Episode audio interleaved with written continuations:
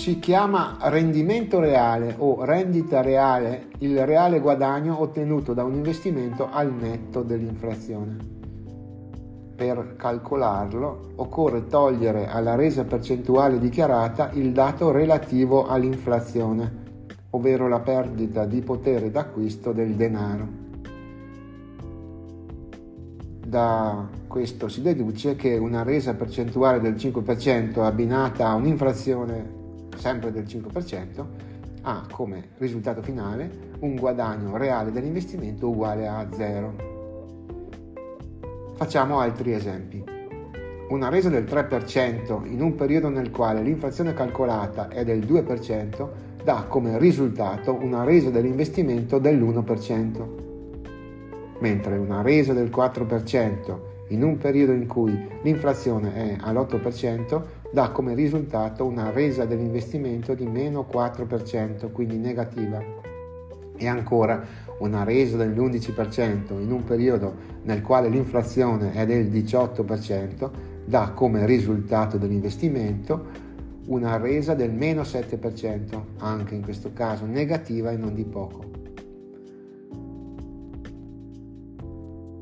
Negli anni 80 del secolo scorso l'inflazione aveva raggiunto picchi molto alti, arrivando a sfiorare il 20%. Ricordo però che nello stesso periodo i BTP buoni del tesoro poliennali emessi dallo Stato italiano garantivano un interesse del 14%. Questa era una resa considerata dalla maggior parte delle persone molto interessante. 14% è una percentuale a due cifre, una percentuale che riempie la bocca Peccato però che al netto dell'inflazione i titoli in questione avevano una resa di circa il meno 6%, un rendimento negativo di 6 punti percentuali che non sono pochi. In questi ultimi anni la resa dei BTP è stata molto bassa.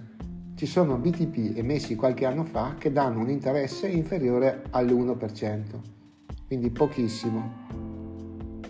Se però teniamo conto che l'inflazione quando questi BTP sono stati emessi era di circa il 2%, possiamo calcolare che la resa reale di questi BTP, pur essendo al momento dell'emissione una resa reale negativa perché 1 meno 2% fa meno 1, era comunque una resa reale molto meno negativa di quella dei BTP emessi negli anni 80, che avevano sì una resa dichiarata del 14%, ma una resa reale al netto di inflazione del meno 4%. Spero tanto di non avervi fatto girare la testa con tutti questi calcoli e spero di essere riuscito ad aiutarvi a capire che non ha senso guardare unicamente la resa nominale dell'investimento bisogna calcolare la resa reale, che come ho spiegato è data dal rendimento nominale meno l'inflazione, al netto dell'inflazione. Ecco quindi che una resa nominale del 2% con inflazione al 2% ha come risultato, un risultato reale, del 0%.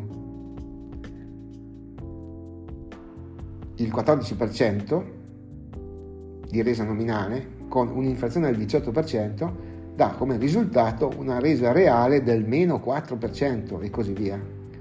Quindi, e concludo, per avere una resa reale positiva, quindi superiore a zero dell'investimento, occorre che la resa nominale sia superiore al valore percentuale dell'inflazione. Ecco quindi che una resa nominale del 4% con un'inflazione al 3% dà una resa reale dell'investimento dell'1%, in questo caso sì positiva. 4% resa nominale, 3% inflazione, resa reale 1%.